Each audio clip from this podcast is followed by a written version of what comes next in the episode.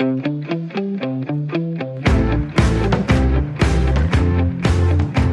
lytter til Sportsugen med mig, Claus Elgaard.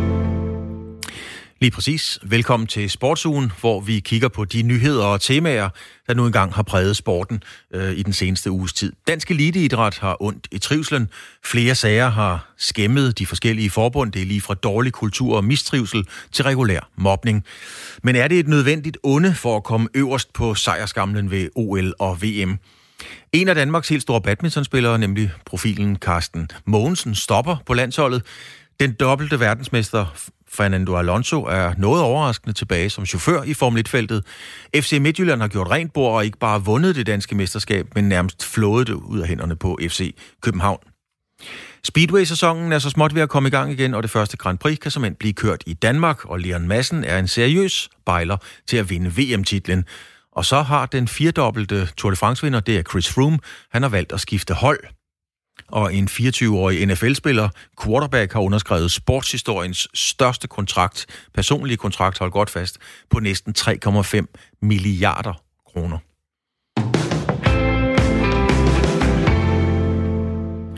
Dansk eliteidræt har været plaget og skæmmet, kan man roligt sige, af nogle kedelige sager om mistrivsel og mobling i forhold til atleterne og dårlig kultur blandt lederne. Det er, både, det er eksempler fra både svømmesagen og senest en sag omkring orienteringsløberne været klare og kontante eksempler på. De kritisable forhold har medført et lovtillæg, der pålægger Team Danmark ansvar og skærpet opsyn i for omkring forholdene i dansk eliteidræt. Debatten om trivsel har så flyttet fokus fra det eliteidræt handler om, nemlig at vinde medaljer på den helt store scene.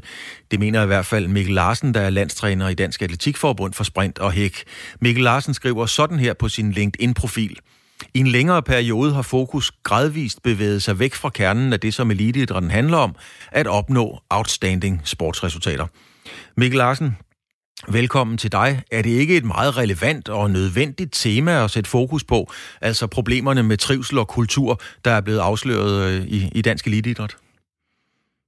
Øh, jo, det, det er da helt sikkert øh, rigtig relevant at få en god snak om, om de ting, der er. Øhm, og ligesom når man får taget låget af noget, så lukker der nogle ting op, og det er jo vigtigt at tage hånd om det.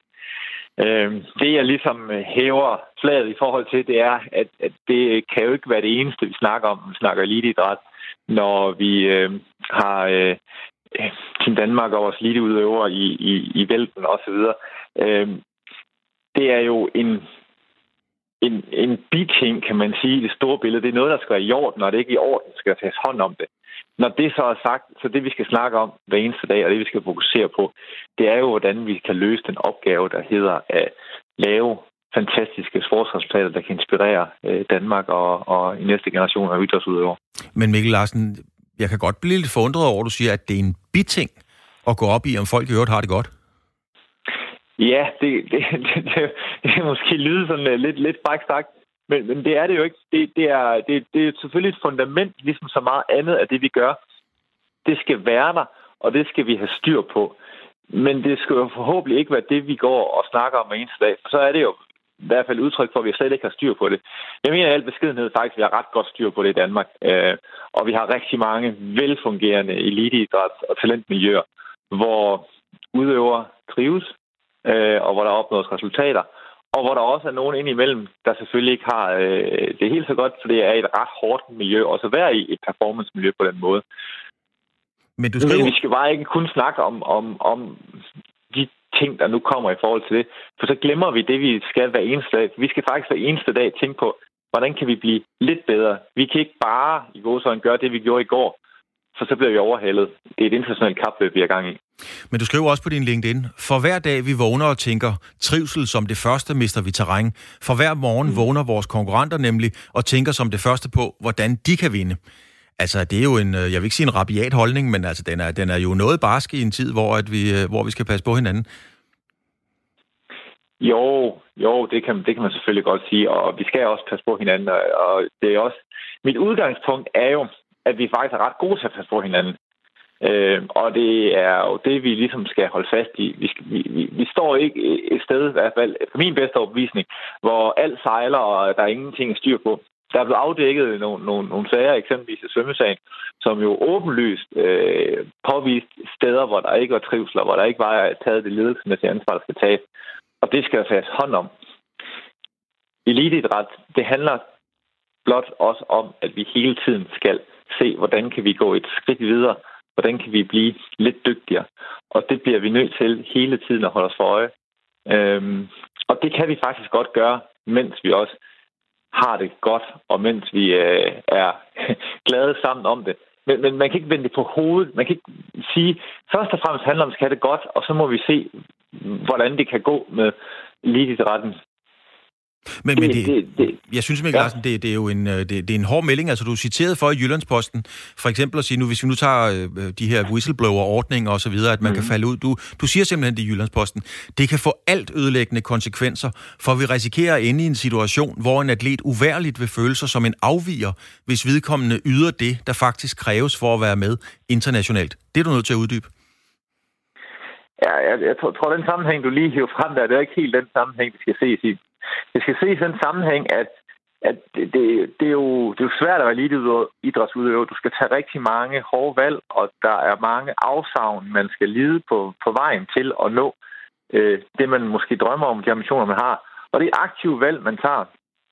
Men samfundet og folk omkring sig hele tiden stiller spørgsmålstegn. Har du også lyst til det? Er det noget, du selv har valgt? Er du nu helt sikker på, at du ønsker det her? Så kan man pludselig stå, og det hele er vendt på hovedet, og så, så bliver man, man i selv i tvivl, selvom man egentlig har taget det valg at sige, jeg vil gerne det her, jeg vil egentlig gerne satse på det her de næste 3, 5, 8 år, og se, hvor langt det her talent rækker, se, hvad for en oplevelse jeg kan få, se, hvad jeg kan øh, indfri af, af ambitioner. Øh, men men hvis, hvis samfundet omkring hele tiden stiller spørgsmål, tegn til, har du det også nu godt nok, så, så kan du ligesom komme ind i sådan en, en retorik omkring, at mm, nej, jeg har det, nej, der, det er faktisk også hårdt i dag, og puh, hvorfor gør jeg nu også øh, det her? Øh, og det skal man stoppe op og, og tage til evaluering, øh, når en sæson er slut, eller undervejs i en sæson, når der er nogle øh, milepæle. Men hvis man står op hver eneste dag og tænker, ah, har jeg nu lyst til det her? Øh, er det nu det her, jeg lige præcis vil? Jamen, hvis du og jeg gjorde det hver eneste, jeg skulle på arbejde, jamen så kommer vi måske ikke på arbejde hver dag. Men du skriver... Så, så er der pludselig andre ting. Men du skriver også på din, øh, på, din, på din LinkedIn, og der strammer du den altså virkelig op til øretævernes holdplads. Øhm, når de absolut største talenter er klar til at træde ind på den største internationale scene, skal de kunne blomstre i nogle rammer, hvor det er acceptabelt at satse, hvor hensynsløsheden imod resultater er dominerende i alle valg, samt hvor fokus er på at vinde og finde marginale forbedringer. En jagt, der er hård, krævende og kun for de få. Er det ikke bare en anden måde at sige målet hellig og midlet? Nej, det er det ikke. Det, øh, der er jo, vi er lever i et samfund, øh, hvor der er regler, der er lovgivning, der er antidopingregler, der øh, er etiske og kulturelle måder at agere på. Selvfølgelig er det det. Det er rammen, det er basen, det har vi omkring os. Det er ikke til diskussion. Men det, der skal heller ikke være til diskussion, det er, hvis man virkelig vil træde ind på en stor scene, så bliver alle de valg, man tager i den periode, hvor man vil opnå de her mål, det bliver nødt til at være centreret omkring de målsætninger og ambitioner, man har. For ellers så bliver det en pseudosatsning. Og så giver det jo ikke mening, øh, hverken af hvor alle de folk omkring der skal bakke op om det for, for øh, samfundet og, og, og støtte op omkring øh, økonomisk og med en masse øh, andre ressourcer omkring det her. Så, så, så det er det der med, at man kan ikke både blæse og have med i munden på en gang. Hvis man vil det her som udøver, så på et eller andet tidspunkt, når man har været igennem et langt talentforløb, så er det også øh, der, man må vælge til og sige, nu gør jeg det, og så er det all in. Med tak. de rammer og, og, og regler og det samfund, vi har omkring selvfølgelig, som, som, som det, der ligger underliggende, og som vi ikke skal gå på kompromis med. Det skal vi ikke gå på kompromis med. Det bliver der blive diskuteret. Mikkel Larsen, landstræner, Sprint og Hæk. Øh, tak skal du have, fordi du havde tid til at være med. Nu har vi Henrik Brandt med. Henrik Brandt, du sidder i idrættens øh, konsulenthus. Noget af det, der blev sagt, det var blandt andet, for hver dag vi vågner og tænker trivsel som det første, mister vi terræn, og, og de unge store skal ud i et, øh, i et miljø, hvor det er acceptabelt at satse, hvor hensyns, hensynsløsheden imod resultater er dominerende i alle valg. Hvad siger du til sådan en indstilling og kultur i dansk eliteidræt? Jamen, det skal øh, Mikkel selvfølgelig sige, fordi han, øh, han skal jo netop øh, levere resultater, og, det, og det, det gør han også. Men når man har det system, vi har i Danmark med øh, Team Danmark, så er det fordi, man er godt klar over, at der bor en djævel i elitidræt. Og derfor står der jo også i loven, elitidrætsloven, som Team Danmark øh, fungerer efter, at man skal udvikle dansk elitidræt på en socialt og samfundsmæssig forsvarlig måde. Og der står også, øh, at man skal sikre en såkaldt kulturpolitisk forsvarlig udvikling af elitidrætten. Og man skal også sikre en forsvarlig udvikling af eliteidrætsudøvere fysisk, personligt og socialt. Det er jo en del af, af, af den øh, vej, vi har valgt i elitidræt i Danmark. Øh, så man skal faktisk, så siger Mikkel, man ikke kan både blæse og have mel i munden, men det er faktisk det, man skal. Øh, og det, når vi har de her sager nu, hvor, der så, øh, hvor det giver store overskrifter, svømmesagen især, så er det jo netop fordi, at der har man ikke lykkedes med øh, at, at finde den her balance, som, som, som man skal finde. Fordi selvfølgelig har Mikkel ret i, at øh, der kan ikke stå nogen og, og puste på knæet og sige, gør det ondt, og skal sætte et plaster på hele tiden. Man skal jo netop ud på, på overdrevet. Men, men, men det er den der balance, man skal finde. Men er det det værd? Jeg mener, er det det værd at vinde en medalje til OL eller VM, at man går på kompromis, eller i nogle tilfælde jo fuldstændig negligerer atleternes ved, vel og trivsel? Nej, det, det, er jo, det, er jo så det, det er jo så den anden ting, det, du kan sige, øh, det er jo, at, at nu, nu, nu er det jo ikke nogen forpligtelse for samfundet, at man skal støtte øh, elitidræt for offentlige midler. Altså, elitidræt kan jo også bare øh, i princippet klare sig selv. Altså, den enkelte kan jo gøre, hvad, hvad, hvad man vil. Men, men her beder man jo om offentlige midler, og nu her under nedlukningen af idræt, nogle af de allerførste, der fik en redningspakke, det var jo faktisk øh, elitidrætsaleterne. Så i andre sammenhænge hører vi jo meget ofte elitidrætsudøvere sige, at vi er særligt udsat, vi har brug for øh, særlige midler, særlige penge, særlig beskyttelse. Øh, så, så, så der følger jo noget med i den pakke, når man beder samfundet om at, få, at, at få penge. Øh, og, og, og, og så man har jo ikke pligt til at være med i det kapløb. Så jeg vil sige, jeg, jeg vil egentlig, jeg, jeg forstår fuldstændig, hvad Mikkel han siger, men jeg, vil, jeg synes, man skal spille den lidt tilbage, faktisk også til politikerne, og så sige, jamen, I, I, I er helt sikre på, at vi skal have elitidræt. Vi har en lovgivning omkring det, det har vi jo ikke på samme måde om andre dele af idrætten. Øhm, der er rammeaftaler mellem Team Danmark og Kulturministeriet. I vil have medaljer, øh, men på et eller andet tidspunkt, hvornår er det så, det ikke længere er i øjne kulturpolitisk forsvarlig eller socialt og samfundsmæssigt forsvarlig. Hvad er det egentlig, I mener med det? Men, og det, det, den diskussion synes jeg, man skal bruge anledning til at tage. Men den tager vi gerne op senere, fordi den er, er yderst relevant. Nu har du øh, læst op for os og forklaret os nogle regler og love, der er, altså nogle mm. nedskrevne tanker mm. omkring det. Mm. Men, men hvad siger du helt personligt, Henrik Brandt? Er, er det sådan nogle tanker og projekter, altså med den tilgang til det, som vi hører Mikkel Larsen sige her, er det et, et velfærdssamfund værdigt øh, at skulle betale og støtte op om, altså og, og, og på den måde jo reelt sanktionere? Ja, så i hvert fald så, så er der nogle, der er nogle, nogle, nogle elitidrætten skal passe på, den skal kunne retfærdiggøre sig selv. Altså, og der er både nogle ydre forhold, øh, Mikkel nævnte selv nogle af dem, både doping og korruption og, og store øh, mega-events, der kører helt af sporet, og diktatorer, der, der hygger sig med at, at styre det hele osv. Det er jo noget af det, vi er op imod, som vi sender vores atleter ud i. Øh, og igen, det skal, jeg, jeg citerer igen, det skal ske på en samfunds, social og samfundsmæssig forsvarlig måde. Der er også nogle, inter, øh, der er også nogle indre valg, hvor man gør noget i elitidrætten, som Mikkel jo også gør opmærksom på. Man centraliserer, man siger, du skal flytte derhen, hvis du skal have penge. Øh, man selekterer, man siger, du er ikke god nok, skid med dig. Øh, og man har jo en ret diktatorisk magt. Altså træneren, sportschefen, har jo en ret diktatorisk magt over nogle atleter, og derfor øh, selvfølgelig kan man godt sige til atleter, øh, jamen nu skal du ikke gå og brokke dig, du skal bare bide tænderne sammen.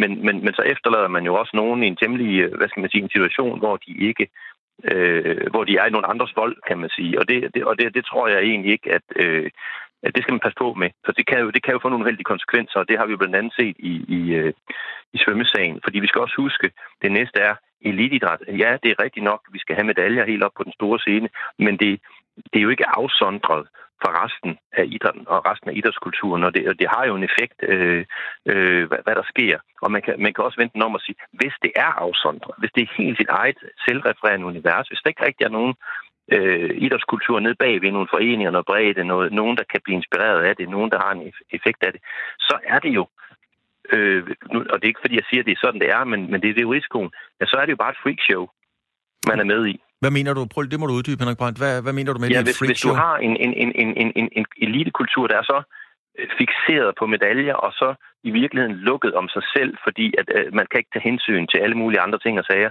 øh, så har man jo ikke noget at gøre med den idrætsgren, man egentlig repræsenterer i praksis. Og det er jo den balance, der er hele tiden. Øh, og hvad, hvad er så egentlig værdien? Øh, hvis man egentlig kun holder det kunstige live med nogle statslige midler øh, og noget, noget, noget, noget OL, som, som måske i virkeligheden ikke har den store øh, gennemslagskraft i forhold til, hvad det havde, da vi stiftede Team Danmark for, for, for 35 år siden, så, så begynder det jo at vakle lidt. Så derfor er, er det vigtigt, at eliteretten også skal sige, at vi giver faktisk noget værdi tilbage, og det skal man faktisk kunne redegøre for. Men, men, men kan Danmark, kan, kan vores velfærdssamfund, vores land bære og lægge navn til at sanktionere, som du selv siger, et freakshow? Nej, det kan vi ikke. Og det er også derfor, man har en lov. Og det er også derfor, at man nu har en debat. Og det er også derfor, man siger, at vi skal ind og kigge på, hvad der reelt foregår. Fordi der, der, vi, vi, vi siger faktisk i loven, øh, vi vil ikke have medaljer for enhver pris. Men omvendt, så siger man jo også, hvis ikke I får medaljer, så tager vi pengene fra jer. Så det er jo et kæmpemæssigt krydspres, øh, øh, nogle af de aktører. Ja, derfor forstår jeg også godt, Mikkel Larsen, han, han, han, han føler, at han har behov for at advare, fordi han kan, han, det er jo virkelig den næsten umulig opgave, han er på. Hvis han, øh, fordi hvis han ikke vinder medaljen, så får han ingen penge, og så falder det også fra hinanden. Lige kort til sidst, Henrik Brandt. Øh, I sidste uge havde vi Lone Hansen, direktør i Team Danmark, med. Der er kommet en tillægslov til eliteidrætsloven, eller tillægsparagraf om, at, at Team Danmark skal, skal øhm, ligesom være politimand, være vagtmand for, at uh, trivsel og så videre bliver, bliver overholdt. Er det det rigtige at sætte Team Danmark til at være den, den vagtmand, der skal sørge for det? Ja, nu, nu er det jo noget, man taler om, at lave den revision. Ja, både, det er det jo egentlig ikke, fordi det er jo faktisk derfor, man har Team Danmark, så derfor er der jo ingen, i princippet der er ikke nogen, nogen grund, fordi Team Danmark skal jo lige præcis øh, sikre den balance. Så jeg synes måske, øh, plus at Team Danmark jo ikke er ansvarlig for al elitidræt, der foregår masser af elitidræt uden for Team Danmarks regi og støtte. Og derfor synes jeg faktisk, at øh, og, og nogle af de her, hvis vi tager svømmeseng, der kan sagtens have været nogle af de her øh, elite talentsvømmere, som ikke har været en del af direkte en del af Team Danmark, men de har alligevel været i nærheden af, af, af sportssystemet, landstræner og så videre, og følt sig, og, måske, og det er måske virkelig nogle af de allermest sårbare, fordi vi jo gerne vil være med, og derfor tror de måske også, at de skal finde sig hvad som helst. Så jeg vil sige, nej, altså jo, jeg tror, det kan da godt være, at man skal ind og præcisere nogle ting i forhold til, til Team Danmark, men man skal have en lidt bredere debat, og så skal man sige, øh, har vi faktisk, øh, har, har, har vi den ventil, har vi den, øh, lad os kalde det en ombudsmand eller et eller andet, der gør, at man faktisk kan sige, at der er altså nogle ting, der går grueligt galt her. Og det er jo ikke kun i Danmark, der er sager i andre lande lige nu, hvor det er gået grueligt galt. Og derfor bliver vi nødt til at være opmærksom på, det kan altså være en risiko, hvis ikke vi passer på. Henrik Brandt, Idrættens konsulenthus, tak fordi du havde tid og mulighed for at være med.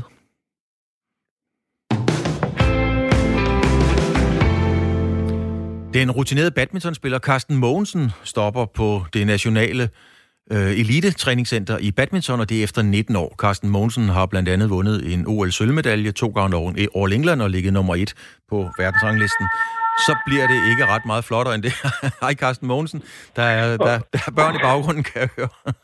ja, min knæk, han er lige i gang i et uh, racerløb her inde i et uh, tilstødende værelse, så det, det, må, det må I bære over med. Ja, det gør vi med stor fornøjelse og glæde. Det, det er dejligt at høre sådan nogle lyde. Carsten, ja. nu har du tykket lidt på situationen. Du har taget en beslutning. Har den været svær at sluge efter så mange år blandt de absolut bedste i verden? Øh, jamen altså, øh, jeg, jeg synes jo, at selvfølgelig er det mærkeligt, øh, det, eller det er, det er anderledes, og man ikke skal op og have sit øh, badmintonstøj på, men man øh, står op og tager almindeligt tøj på, og man lige pludselig har alt den tid i verden, man skal bruge om morgenen. Øh, og man har øh, frem for alt ikke tanker i hovedet om, hvad det er, man skal blive bedre til i dag. Øh, hvad det er, det næste mål er, man skal, man skal nå at, at prøve at indfri. Øh, så det er, det er meget mærkeligt, men men jeg kan mærke, at øh, selvom der går, øh, eller for hver dag der går, så, øh, så bliver jeg mere og mere bekræftet i, at det var den rigtige beslutning, jeg, jeg har truffet, og så, så gør det alt andet lige nemmere at, at, at, at leve med øh, og leve i, havde jeg sagt. Øh, Carsten Mogensen, du siger til, øh, til TV2-sporten, det er i hvert fald det, du citerede, øh, det er desværre ikke lykkedes at finde et projekt, hvor jeg kan se mig selv i det. Jeg havde håbet på at spille frem til 2024, men det skal selvfølgelig være et projekt, hvor jeg kan se mig selv. Øh, for mig, jeg, jeg fornemmer en smule irritation, jeg vil ikke sige bitterhed, men ah, du er ikke helt tilfreds med den der. Nej, altså jeg, jeg har fuld forståelse for, at de ville noget andet. At det så, i, som jeg også øh, siger i den øh, artikel, at at det ikke stemmer overens med mine forventninger, øh, så vil jeg øh, så vil jeg hellere øh, takke af, øh, øh, mens lejen er god, end, end når man kan sige, mine, mine ambitioner, grund til at udtale sådan, det er, mine ambitioner er, hvis jeg skulle til et OL, det er at skulle op på medaljeskamlen. Det skulle ikke være for at øh, få en øh, åbningsceremoni øh, på CV'et. Øh, og øh, det tror jeg ikke med det, som, som Bamson Danmark de kunne tilbyde mig, så tror jeg ikke, at jeg vil kunne... Øh, jeg tror ikke engang, jeg vil kunne kvalificere mig. Øh, og, og i og med, at jeg ikke kan kvalificere mig, så, så vil jeg jo sjovt nok heller ikke kunne, kunne vinde en medalje. Så, øh, så, så det er, som, som man kan sige, irritation, det ved jeg ikke. Øh, jeg, havde, jeg havde selvfølgelig håbet på at slutte på en anden måde, men, men jeg accepterer der, hvor de er. Øh, men så vil jeg også gerne have lov at, og hvad kan man sige, træffe mine egne beslutninger. Det, det er så det, jeg har gjort. Du spiller, øh, så vidt jeg forstår, så spiller du videre i, øh, i ligaen. Er det sådan, skal vi sige, en stille nedtrapning? Jamen, det, øh, man kan sige, alt det her kommer jo, for som ret, når, når jeg har kigget frem til 2024, så kommer det jo lidt som et, et lyn fra en klar himmel, at de vil til at lave om i konstellationer nu.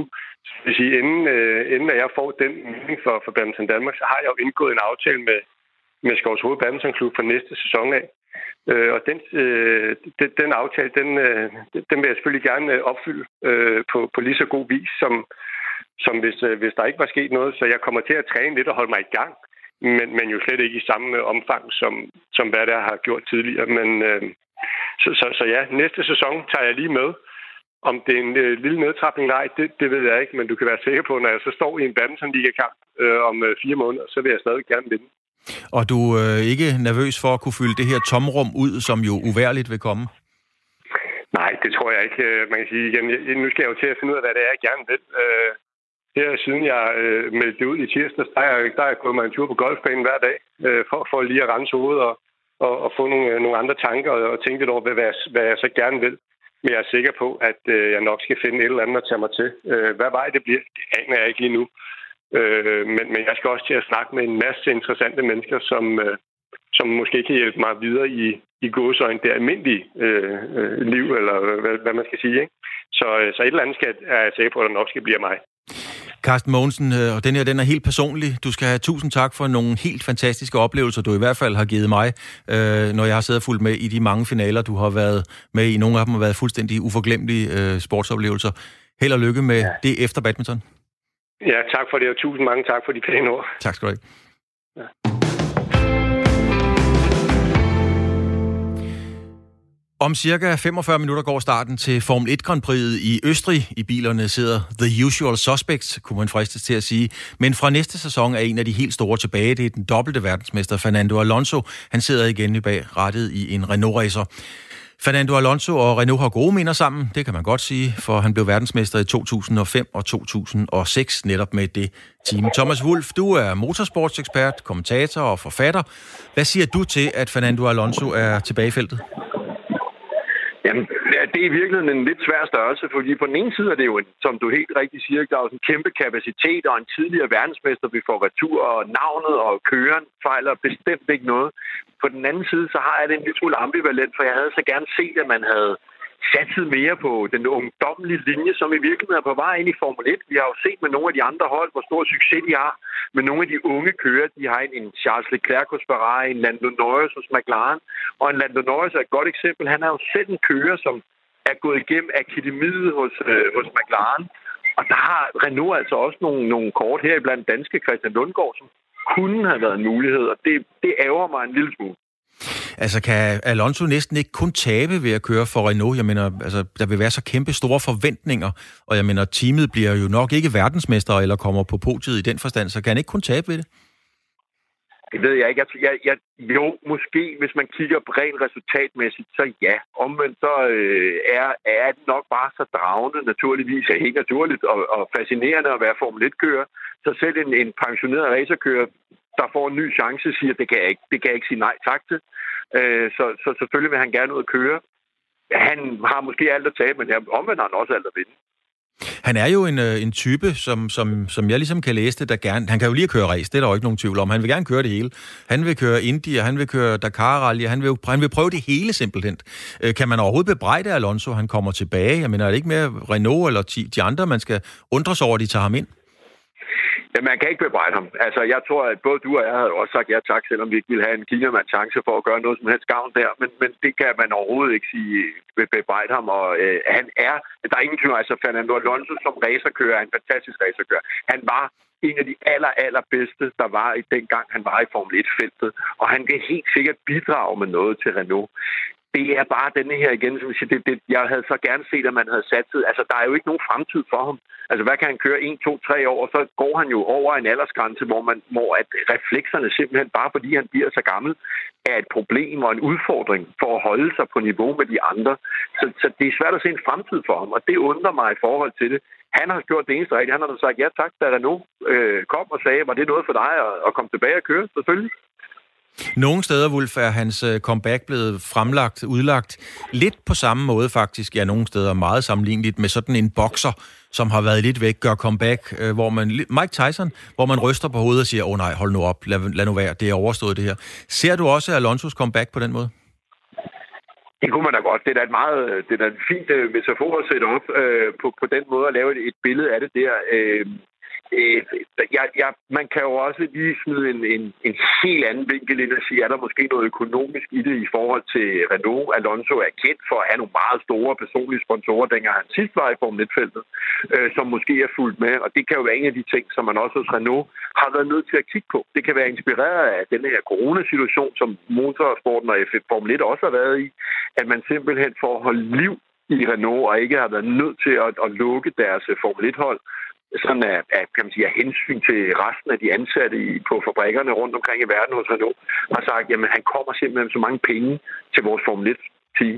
Det er bare en tanke. Jeg har intet belæg for den, men, men det kunne være en af årsagerne til, at man rent faktisk gik den vej. Jeg elsker Thomas Wolf, når vi tager eksperter ind, der bare har tanker og overhovedet ikke har belæg for dem. tak, for din, tak for din vurdering af Fernando Alonso's comeback. God dag. Hej.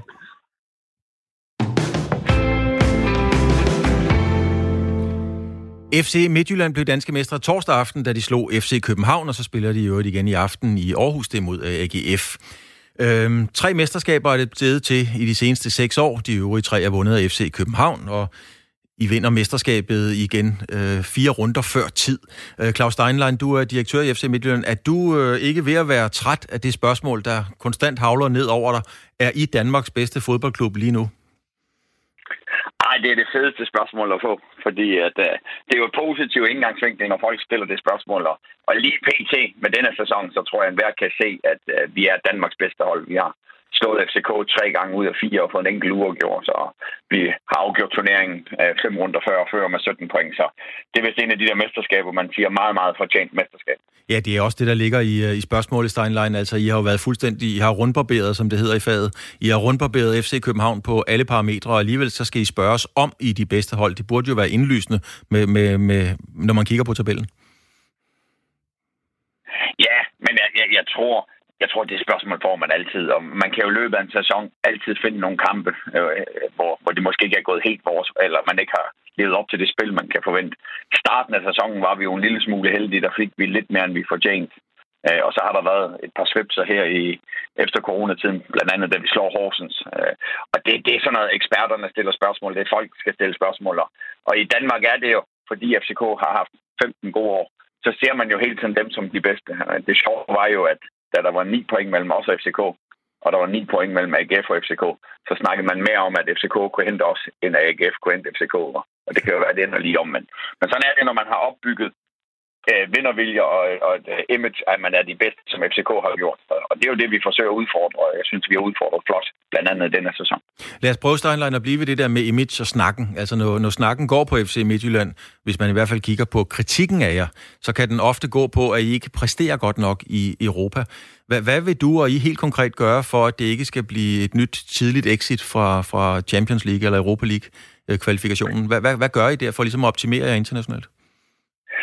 Nej, men altså for mig er det lidt samme historie, som Midtjylland er, er bygget op om, øh, hvis man kigger de første 20 år. Øh, da vi i 2014 mister det danske mesterskab øh, og mister muligheden for Champions League øh, ned i Sønderjyske, hvor vi taber, så snakker hele fodbold Danmark om, at øh, Midtjylland er en god klub og også et stort hold, men de vinder aldrig noget. Vi har vundet fire sølvmedaljer i pokalturneringen, og jeg tror, det var tre sølvmedaljer i, i Superligaen. Så vi var sådan en evig to og ikke rigtig kunne gøre det. Og, og vi blev ved med at klø på, blev ved med at se, om vi kunne forbedre os på de små marginaler, og, og det har så resulteret i, at vi har vundet fire titler de sidste øh, fem år eller seks sæsoner her. Øh, og det samme med Europa. Det er det samme spøgelse, vi sidder med der. Det er det samme, vi skal ud i. Det er, at vi har været playoff stort set hver sæson. Vi har været lige ved og næsten ikke spillet helt godt nok. Og der tror jeg, at vi får den der coolness nu. Så jeg tror egentlig bare, at det er samme historie, vi skal i gang med en gang mere. Og forhåbentlig er det så i år, at vi knækker den europæiske kode. Får de europæiske point, der skal til, så vi kan blive topstilet øh, fremover. Det gør så, at, at vi, når vi snakker sammen om tre år, der er mig, så har vi forhåbentlig et par gruppespil eller tre, som jeg kan snakke med dig om. Så, så I gør ikke noget konkret anderledes? Altså, I tror på konceptet, selvom det sådan ikke har holdt helt internationalt i hvert fald. I tror på konceptet og bliver ved med at gøre det på den samme måde? Nej, men konceptet i Midtjylland er, at vi har et motto, der hedder, den, der opgiver med at blive bedre, ophører med at være god. Og det er det koncept, vi fortsætter med. Det vil sige, at vi forsøger hver eneste dag at forbedre os en lille smule. Det gør vi også efter, vi har slået FCK øh, i, i torsdag. Jamen, så forsøger vi at sige, hvordan er det, vi kan gøre det bedre i næste sæson. Så det koncept er egentlig, at vi arbejder på og blive en lille smule dygtigere hver eneste dag. Men ikke at tage nogle store revolutionerende skridt og skifte ud på, på alle pladser, men hele tiden at dygtiggøre os lidt. Og det vil vi også fortsætte gøre, og så håbe, at, at vi på et tidspunkt har gjort os så dygtige, at vi kan komme i gruppespil. I har jo aldrig lagt skjul på i FC Midtjylland, at transfermarkedet er et vigtigt værktøj øh, for jer, og, og I er også meget, meget dygtige til at agere på transfermarkedet. Altså sker der noget anderledes på den front i år? Så altså beholder I nogle flere profiler, eller skal I ud og, og skyde alt det af, der kan, der kan give penge i kassen? Altså jeg tror faktisk lige der, der er rigtig mange, inklusive også fodboldklubber, der har været træt af coronakrisen. Men lige her, der kan coronakrisen godt blive en stor fordel for os. Fordi at øh, det ser ud som om, at transfermarkedet måske ikke kommer helt så godt i gang økonomisk, som det har gjort de andre år. Det gør, at der nok ikke kommer de store tilbud på vores spillere. Og det betyder så, at vi kan have den samme trup, og måske kan vi gå ud og forstærke med en enkelt eller to, fordi der ligger nogle gode tilbud ude i markedet lige nu. Så jeg har egentlig en forventning om, at den trup, vi har i dag, den kan vi minimum gøre lige så stærk, måske lige lidt stærkere. Plus, at vi har et meget ungt hold, altså det yngste hold, vi er blevet danske mester med, det er jo den, det her år, og vi har lavet generationsskifte, så alle vores spillere kan også blive 5-10 procent bedre. Så jeg har egentlig en stor fortrystning om, at det er den her trup, bare med endnu mere kvalitet, at vi møder ind efter sommerferien med. I, øh, I har samme ejerkreds som øh, Brentford med, med Thomas Frank som træner i øvrigt, der ligger øh, i det engelske championship og kan rykke op. De kommer formentlig i hvert fald ud i nogle, øh, i nogle play-off-kampe, men har også muligheden for at rykke direkte op. Sidder du og bider, og bider negle, når du følger Brentfords forsøg på at, at rykke op? Altså, hvad får det af indflydelse fra jer? Ja, først og fremmest er det jo super fedt. Jeg har, lige, jeg er faktisk lige lagt på med min formand Rasmus Ankersen, der jo også er sportsdirektør i Brentford. Øh, og han har jo haft nogle fantastiske uger her med, at vi er blevet danske mester, og Brentford bliver ved med at vinde og vinde og vinde. Så det er både negle, bidende og spændende, og selvfølgelig håber jeg det. Og hvis Brentford rykker op, men så er det selvfølgelig en fordel for FC Midtjylland, fordi at, så har vi en stor søster, storebror, der spiller i Premier League. Øh, og, og det gør jo, at vi i fællesskab måske kan finde endnu dygtigere spillere, der skal spille et år eller to i FC Midtjylland, så de se muligheden for at komme i Premier League. Plus dem, de måske har overskud, ligesom de havde med i overskud i, i sidste efterår.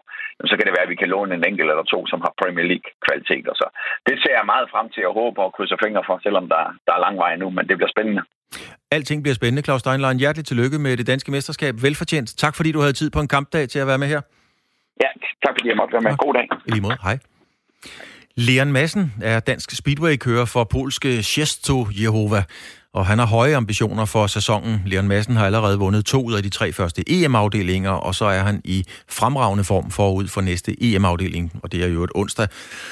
Og også VM-serien, der efter planen begynder i Vojens til september. Leon Madsen fortæller, at han går efter at vinde både EM og VM, og min kollega Niklas Stein har talt med Leon Madsen for ganske få timer siden du er kommet rigtig, rigtig godt i gang med, øh, med, med EM-serien, hvor du allerede har vundet to afdelinger. Kan du lige starte med at, at forklare, hvordan, øh, hvordan synes du selv, du, øh, du er kommet i gang her post-corona? Jamen, øh, nu sagde du selv, at jeg har vundet de to første runder, så øh, jeg er jo kommet rigtig godt i gang. Øh, og det er jeg selvfølgelig rigtig glad for, at føre også øh, EM-serien. Øh, men jeg har også trænet rigtig hårdt for det hele vinteren. Øh, så øh, jeg har været velforberedt og og jeg er rigtig fit og, og motiveret for den her sæson, så jeg er rigtig glad, og det har været en rigtig fin start, og nu prøver vi på at, at holde fokus og se frem til de næste løb, der kommer. Hvordan er det gået i forhold til, hvordan du havde forventet? Fordi du vandt, du vandt EM i, i 18. Du blev nummer tre sidste år, og du har som sagt vundet to af de første tre afdelinger. Hvordan, mm. øh, hvordan er det gået i forhold til forventningerne? Jamen, det er jo gået godt. Altså, det er jo gået, som jeg håbede på og forventet også. Øhm, Sidste år var jeg lidt uheldig, at jeg kun gennemførte øh, tre ud af fire afdelinger i EM-serien, på grund af, at jeg var skadet øh, op til det ene løb, som blev kørt i Vojens. Øh, så det var selvfølgelig en skuffelse, at jeg ikke kunne deltage der, og havde, havde jeg kunne køre den, så havde jeg så tror jeg også på, at jeg kunne have vundet øh, EM-serien sidste år. Øhm, men øh, sådan skulle det desværre ikke gå. Men øh, nu er jeg, øh, som jeg sagde før, øh, fit og og føler mig godt tilpas og i rigtig god form. Så jeg satser på, at i år skal jeg genvinde øh, EM-titlen igen, og forhåbentlig, hvis vi kommer i gang med at køre VM Grand Prix-serien også, så, så er det jo også et af mit, øh, eller mit største mål at, at kan blive verdensmester også jo. Ja, for der er nemlig nogle hængepartier omkring det her VM. Vi har set alle de her mm. Grand Prix blive, blive aflyst på grund af corona en efter en. Den næste, den seneste, der er blevet aflyst, det er jo så hjemme omkring din hjemmebane i Polen. Det, der så står til at skulle starte øh, VM-sæsonen nu, det bliver jo så i Vojens, øh, hvis alt går, øh, går som det skal. Hvordan, øh, eller lad mig starte med, med at spørge, altså vi hører omkring mange andre sportsatleter, og hvordan det har været under corona. Hvordan har det været som speedway-kører at være ramt af sådan en coronapause? Var det selvfølgelig i vinter, så i foråret rigtig frustrerende, at vi ikke kunne komme i gang med at køre, men men jeg havde været igennem øh, nogle operationer i vinter for mine skader, jeg døjt med sidste år, så jeg brugte tiden rigtig fornuftigt og, og har trænet rigtig hårdt på at, at komme tilbage i god form. Og ja, uh, set frem til, at vi kunne komme i gang med at køre igen. Så jeg har, jeg har udnyttet tiden rigtig godt, og, um, og nu når vi er kommet i gang igen, så er jeg rigtig fit og i rigtig god form. Kan man ligefrem snakke om, at coronapausen kom, kærkom for lige præcis dig, med, med altså netop, som du selv siger, du, du, du var igennem ja, jeg, der, det, jeg vil gerne have været på uden, men, men, men, men ja, hvis man skal se et eller andet positivt i det, så, så har det jo givet mig lidt ekstra tid på at, at komme om på, på mine skader, og efter de operationer, jeg var igennem i vinters, øh, udover at jeg skulle opereres i, i ryggen og i min ankel, så blev jeg også ramt af nyresten, som jeg døjte med en, med en hel måned, som også satte mig en del tilbage. Øh, og det var, det var snart det værste, at komme igennem det. Øhm, øh, folk, der har prøvet at nyresten, de ved, hvad jeg snakker om, at når jeg siger, at det er nok noget af det værste smerter, jeg, jeg overhovedet har prøvet. Så det var ikke sjovt, og det, det tog også det tid at komme over det. Øhm, så jo, jeg har, jeg har udnyttet tiden rigtig godt på at blive frisk igen og komme i rigtig god form. Hvordan er det omkring den her uvidshed nu? Fordi så det næste, altså du, du, øh, du er godt i gang med, med EM, og det, det, kører, det kører som det skal, og du er som sagt kommet rigtig godt i gang. Og så, så er der som sagt, som det ser ud nu, skal VM-sæsonen så starte som sagt i Vojens den 12. september. Hvordan, hvordan bliver det forløbig at skulle starte ud i, i, i lige præcis Vojens? Altså, vi har jo nogle indikationer fra, øh, fra VM, øh, serien øh, af FIM og BSI om, at der kommer til at blive kørt en Grand Prix-serie på minimum 8 runder. Øhm, så indtil vi hører mere omkring det, så tænker jeg ikke særlig meget over det. Nu vælger jeg så at fokusere på EM-serien i stedet for min klub i Testehove i Polen. Øhm, så jeg prøver at holde det lidt hen ud, og så, så tager vi en ting ad gangen. Lige nu så fokuserer på EM-serien og prøver på at at vinde Europamesterskabet, og så forhåbentlig derefter, så kan vi begynde at, at kigge fremad på en, uh, på en mindre uh, um, udgave af Grand Prix-sæsonen. Men du er i god form, som sagt, tydeligvis. Kan du sige noget, ja. omkring, uh, kan du sige noget omkring forhåbningen for VM? Jamen, som jeg hele tiden har sagt, så kører jeg jo med i VM Grand Prix for at blive verdensmester. Um, det sagde jeg også sidste år, og og jeg tror også på, at, at jeg nok skal blive verdensmester en dag, men hvornår det kommer til at ske, det, det ved jeg selvfølgelig ikke. Men øh, jeg tror og håber på det og, og gør mit bedste, og, og det er det, jeg kæmper for hver eneste dag. Øhm, så det er selvfølgelig det ultimative mål, og også en af de eneste ting, jeg har tilbage at vinde. Øhm, og, og nu blev jeg jo to år sidste år, så er jo det logiske mål at, at, at prøve på at tage øh, steppet højere og vinde VM nu. Leon Madsen, Speedway-kører, der kører for det polske hold Częstochowa. Tak skal du have. Selv tak. Ja, også Speedway har jo så været offer for covid-19. Løbende i VM-serien er blevet aflyst på stribe, og lige nu ser det så ud til, at VM-serien starter i Danmark helt præcis på Vojens Speedway Center den 12. september. Datoen er fastsat, men øh, der er flere omstændigheder, der kan komme i vejen for afviklingen af det prestigefyldte løb. Jakob Olsen, du er direktør på Vojens Speedway Center. Hvad er din største bekymring for, om I kan gennemføre altså VM-seriens første løb? Ja, der, der er mange bekymringer stadigvæk, men øh, vi arbejder selvfølgelig rigtig hårdt på det, og øh, som gammel sportsmand, så giver man jo aldrig op. Øh, og, og jeg er fuldstændig ret, altså som situationen er nu, så starter Grand Prix-serien i, i Danmark i, i Vojens 12. september. Ikke? Øh, Ja, hvad, hvad er min største bekymring? Bekymringen er jo selvfølgelig, hvis vi ikke kan afvikle det, og øh, vi, øh, vi, vi, vi, vi kæmper med, med tingene, som det er nu, fordi der er jo en masse restriktioner, som vi alle sammen ved. Og, og det, der, der selvfølgelig er udfordrende i Danmark, det er jo, at vi ikke har de samme faciliteter, som man har på de store speed eller hvad hedder det, fodboldstadions øh, i Danmark, hvor man kan have så mange siddende.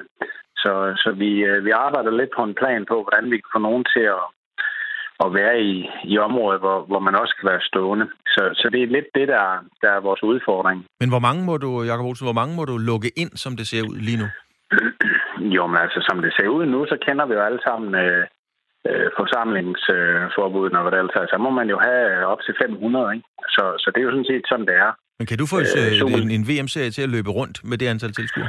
Nej, nej, det kan vi ikke. Og det er også derfor, vi, øh, vi kæmper rigtig meget. Vi har haft øh, Hans Christian Schmidt, som, øh, som sidder over Folketingets øh, for Venstre, som har, har... Ja, lige præcis. Og Hans Christian er lokal politiker og bor i Vojens og har altid været tæt på, på familien. Og, og han har kæmpet en, en kamp for, for det her for os, og vi, vi var så heldige og, og var til møde i, i sidste uge øh, i Simon Koldrup og, og, og hans team derovre i Finansministeriet i øh, ja, ved øh, Erhvervsministeriet, undskyld, øh, i over Christiansborg. Det, det var det var rigtig godt, fordi de var selvfølgelig lyttende over for, hvad, hvad vi hvad vi kunne komme med og præsentere det også, hvor, hvor stor Grand prix den egentlig er, og hvor mange lande det går ud i. Ikke? Altså det viser sig jo 110 forskellige lande, den her VM-serie. Ikke? Så det er jo ikke bare sådan en lille begivenhed, og det viste det også sidste år. Altså, vi har jo, sidste år havde vi jo 15.000 tilskuere nede i Vojensæk, og en af de største øh, kulturelle events i Danmark sidste år i det hele taget. Så øh, der, der er nogle forudsætninger, der, der skal lykkes for os, som vi arbejder rigtig hårdt på. Men hænger du, hænger så Vojens Speedway Center på regningen, så at sige, hvis I er nødt til at aflyse? Ja, det gør vi jo. Det, det, der er vores største problem og øh, udfordring, det er jo, at øh, som verden er lige nu, så er alt jo normalt fra 1. september af. Øh, det er jo sådan, det er, fordi alle restriktioner er jo til og med den 31. august. Men det ved vi jo godt, altså inderst inde, at der kommer nye restriktioner fra 1. september af, som regeringen højst sandsynligt kommer med efter sommerferien. Men det gør jo, at et arrangement med 15.000 tilskuere, toiletvogn og hjælper, over 200 hjælper og billetsalg og hvad det ellers er, det kan vi jo ikke arrangere på 12 dage. Og der er vi jo kæmpe meget udfordret omkring hele den situation. Så derfor øh, har vi jo kæmpet lidt for at få den her øh, svar på, hvor, hvor, hvordan skal vi forholde os til det her? Hvad skal vi gøre? Ikke? Og, øh, og det er den her beslutning, som, som jeg blev nødt til at tage for, for, for virksomheden inden så længe. Fordi vi, øh, vi har ikke råd til at bare binde millioner i bagdelen af det her, fordi så øh, eksisterer vi ikke næste år. Men, men, men er det her simpelthen med Vojens Speedway Center som indsats? Altså kan det koste Vojens Speedway Center livet, hvis, øh, hvis I sidder på regningen og ikke kan gennemføre med mere end 500 tilskuere? Ja, altså hvis det er den beslutning, øh, jeg bliver nødt til at tage, at vi afvikler, så, så kan vi selvfølgelig, fordi at øh, vi er jo baseret på, at det er jo sådan, at man, vi, jeg køber rettighederne til at få det, det danske Speedway Grand Prix. Og ud fra, fra det, så skal vi sælge nogle billetter. Og, øh, og der, er jo, der er jo klart, at hvis vi havde 15.000 sidste år, øh, og, og vi kun kan have et par tusind inden, hvis det er det, vi kan lykkes med, så er vi virkelig meget presset for, for at få det til at hænge sammen økonomisk. Ikke? Men, øh, men det er en forhandling, der ligger i øjeblikket med, med, med England, BSI og IMG og det internationale motorcykelforbund, hvordan vi kan få det her til at lykkes sammen. Og, og øh, der er en, er rigtig godt samspil på nuværende tidspunkt, så om vi får trådene til at og, og, og blive bundet sammen i løbet af næste uge, det, det håber jeg på. Men øh, det er selvfølgelig stadigvæk uvist det hele. Jakob Olsen, tak fordi at, uh, du har tid til at være med her søndag eftermiddag. Ja, selv tak. Altid, og dejligt at være med i programmet. God søndag til jer. Tak skal du have, lige måde. Den firedobbelte Tour de France-vinder Chris Froome skifter fra Team Ineos til Team Israel Startup fra næste sæson. Og nu har vi Emil Axelgaard med, du skriver for sitet feltet.dk. Og Emil, øhm, hvorfor skifter Chris Froome? Af flere årsager. Øh, det har været en, øh, et skifte, som, som har været uundgåeligt. Altså, øh, igennem hele den her coronapause har det har det ligesom været to tog, der bare har braget mod hinanden, og man har vidst, at på et eller andet tidspunkt ville det gå galt. Problemet er, at, øh, at Froome og hans hold, at det store britiske hold, det der tidligere hedder Sky, som hedder Ineos nu, øhm, har jo været nærmest som siametiske tvillinger. Altså, de har været forbundet og opnået stor succes sammen. Men øh, Froome han er blevet 35 år. Hvis han vinder Tour de France nu her i år, så vil han være den næste øh, vinder nogensinde. Og han øh, er samtidig på vej tilbage efter et meget, meget alvorligt styrt øh, i, i juni sidste år. Der er stadig stor usikkerhed om, han bliver sig selv igen. Så det er klart, der er ikke noget fremtidsperspektiv i at satse på ham. Øh, og samtidig har man et hav af unge talenter på, på Ineos, anført af, af Egan Bernal, der vandt øh, turen sidste år. Og der har været en konflikt allerede i år, er der, er der konfliktpotentiale til turen, fordi de stillede med tre kaptajner. Udover Bernal og Froome er det Thomas, der vandt i, i 2018. Så de har tre store navne på holdet, øhm, som skal forenes. Og Bernal kom så med nogle, nogle udtalelser i, øh, i april måned, øhm, hvor han sagde, at han var i hvert fald ikke villig til at arbejde for, for Froome. Og det øh, satte øh, mildt sagt Froomes øh, PCK, øh, og så begyndte der at komme nogle... Øh, nogle historier om, øh, om at han, han ville skifte allerede nu her til, til 1. august. Og, og der var så et forsoningsmøde øh, mellem, øh, mellem parterne, hvor de blev enige om, at nu, øh, nu kører de turen sammen i år. Men øh, Froome kan godt se, at hvis han skal vinde den her historiske femte tursejr, så bliver det svært på Ineos, for Ineos kan ikke give ham den opbakning. De er nødt til at prioritere Bernal, som er fremtiden, og derfor så, øh, så er han nødt til at søge væk. Men hvad er det, der sker der, øh, Emil? Fordi jeg mener, altså at gå ud og så meget åbent og meget konfronterende sige, at jeg vil ikke køre for Froome. Altså, man går ud og siger, at man vil ikke arbejde for en firedobbelt turvinder. Så skal man være ret sikker på, at man står godt på holdet. Ja, altså, det, det er også en, en, en lidt overraskende udmelding, fordi at, øh, at både Bernardo og Froome egentlig er meget... Øh, de ligner i virkeligheden, at er Bernardo på mange måder en, en kolumbiansk og lidt yngre kopi af Froome. Altså, øh, de er ekstremt motiveret, dedikeret. Når de sætter sig på cyklen, så vil de vinde. Men, men, men, men til hverdag er det sådan nogle høflige gentlemans. Så det var lidt en overraskende udmelding fra Bernal, som han så også efterfølgende har, har blødt op på. Men, men, men man skal netop forstå, at Bernal er lige så lige så, når han sidder på cyklen, er han lige så dedikeret som Froome. Han har en drøm om at blive øh, allerede nu øh, blive den mest vindende øh, turrytter nogensinde. Og, og set i det lys, øh, så er han ikke villig til at, til at løbe nogen risici. Og det er Froome bliver heller ikke, fordi han har en, en meget kortere tidshorisont end, end Bernal. Hans karriere er i, i efteråret, så skal han vinde den femte gang, så har han ikke råd til at spille noget. Og derfor så er det to, to egoer, der begge vil vinde, som støder sammen. Men øh, Chris Froome har jo faktisk muligheden i år for at komme til at køre Tour de France for Team Ineos. Hvor realistisk er det, at han overhovedet bliver, bliver udtaget?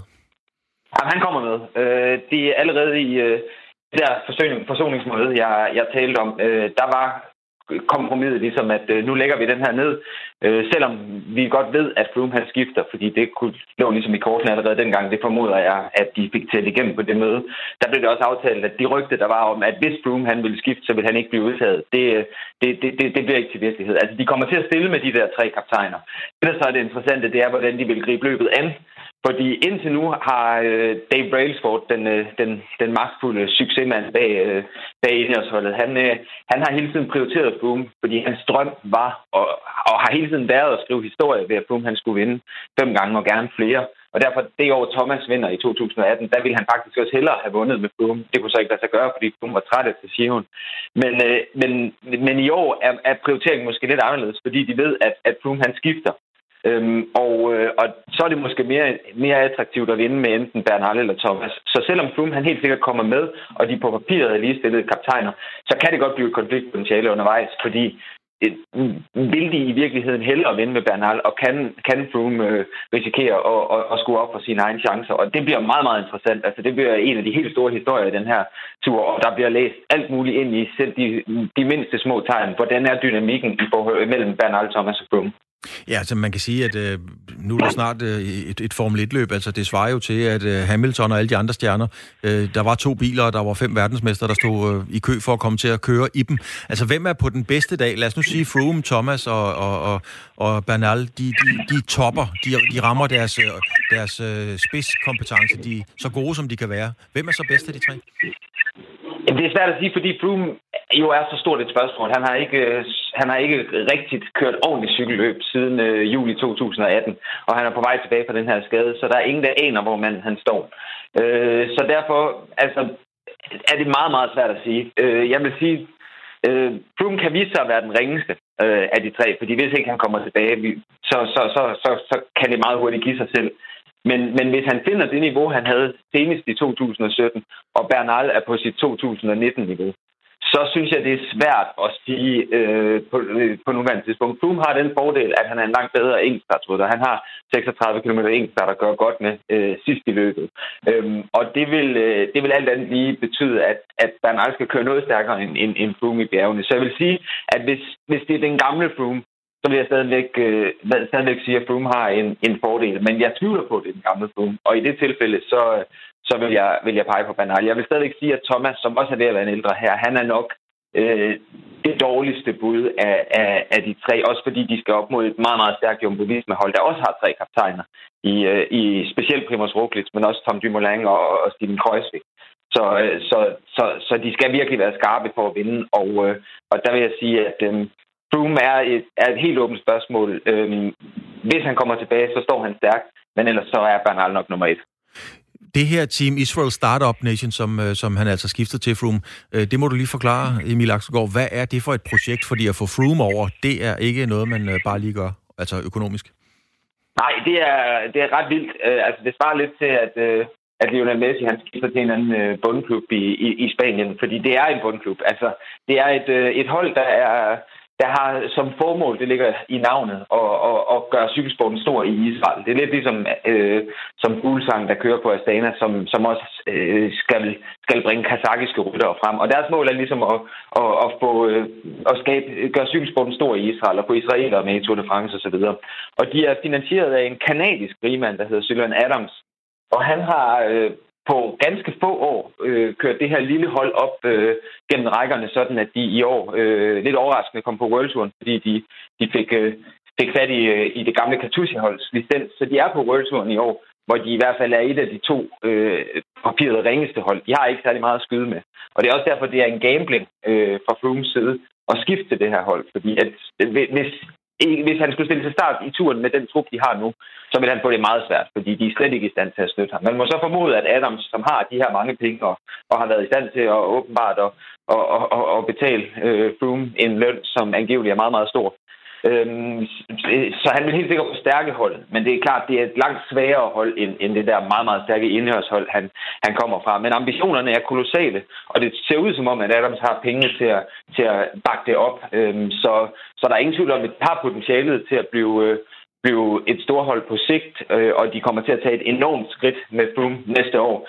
Men, øh, men de er stadigvæk så langt, ikke så langt i deres udviklingsproces, og deres trup lige nu er alt for smal, øh, og der skal i hvert fald øh, der skal noget kød på, hvis øh, de reelt skal kunne bakke Froome op næste år. Men, men det lyder, Emil, det lyder fuldstændig vanvittigt, fordi at uden at skal være sarkastisk, altså, øh, det, det svarer jo til, at man laver et amerikansk fodboldhold i Danmark og tror, det kan spille med i NFL, fordi cykelløb i Israel, det er bare ikke ret stort. Nej, altså, det, og det, altså det, de israelske rytter er også bare, hvad skal man sige, lidt et, et påhæng. Altså, de har de, de israeler, de har, har reelt niveauet til at, til at blande sig. Øhm, men, men, men det er et, øh, et prisværdigt forsøg, øh, og, og de har også haft en vis succes allerede. Fordi at, øh, at øh, Sion i 2018 startede faktisk øh, i Israel, øh, netop fordi de her folk, øh, der er også en, der hedder Ran Magalio, som, som også er med i det, som er israeler selv. Øh, og de fik altså, øh, de fik Sion øh, til Israel, og, og de, det, netop fordi det startede i Israel, så, øh, så var det her, dengang hed det Israel Cycling Academy, øh, der var de også med. Øh, og øh, det man kan sige, det er, at det israelske aftryk vil nok være begrænset. Altså netop, hvis man skal tage sammenligningen med, med, med Astana igen, så er det kazakiske aftryk også ret begrænset. Altså de har lidt en politik, der hedder, at når de stiller til start i turen, så skal der en kazak med. Og det vil helt sikkert også være sådan på Israel Startup Nation, at Froome skal leve med, at der er en israeler med næste år.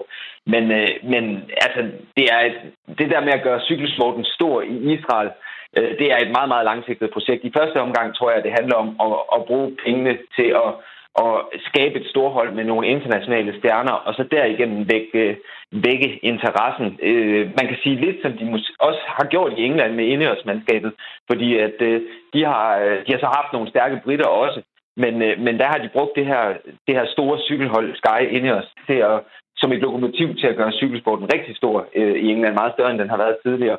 Og, øh, og der, det håber man så også at gøre her, men det er klart, at tidsperspektivet er meget, meget længere. Emil Axelgaard, øh, tak fordi du havde tid til at være med. Det var fornøjelse. God, for, god søndag. Og øh, vi kommer til at snyde jer for historien om NFL, fordi vi har ikke kunne få fat i den kilde, som vi egentlig skulle have med til at fortælle om det. Men øh, vi har fortalt om elitidræt, trivsel, kultur, Carsten Mogensen stopper, FC Midtjylland, øh, Speedway, kommer det til Vojens, kommer det ikke til Vojens? Der er mange gætterier. Vi springer med et telegram nu, for klokken er 15.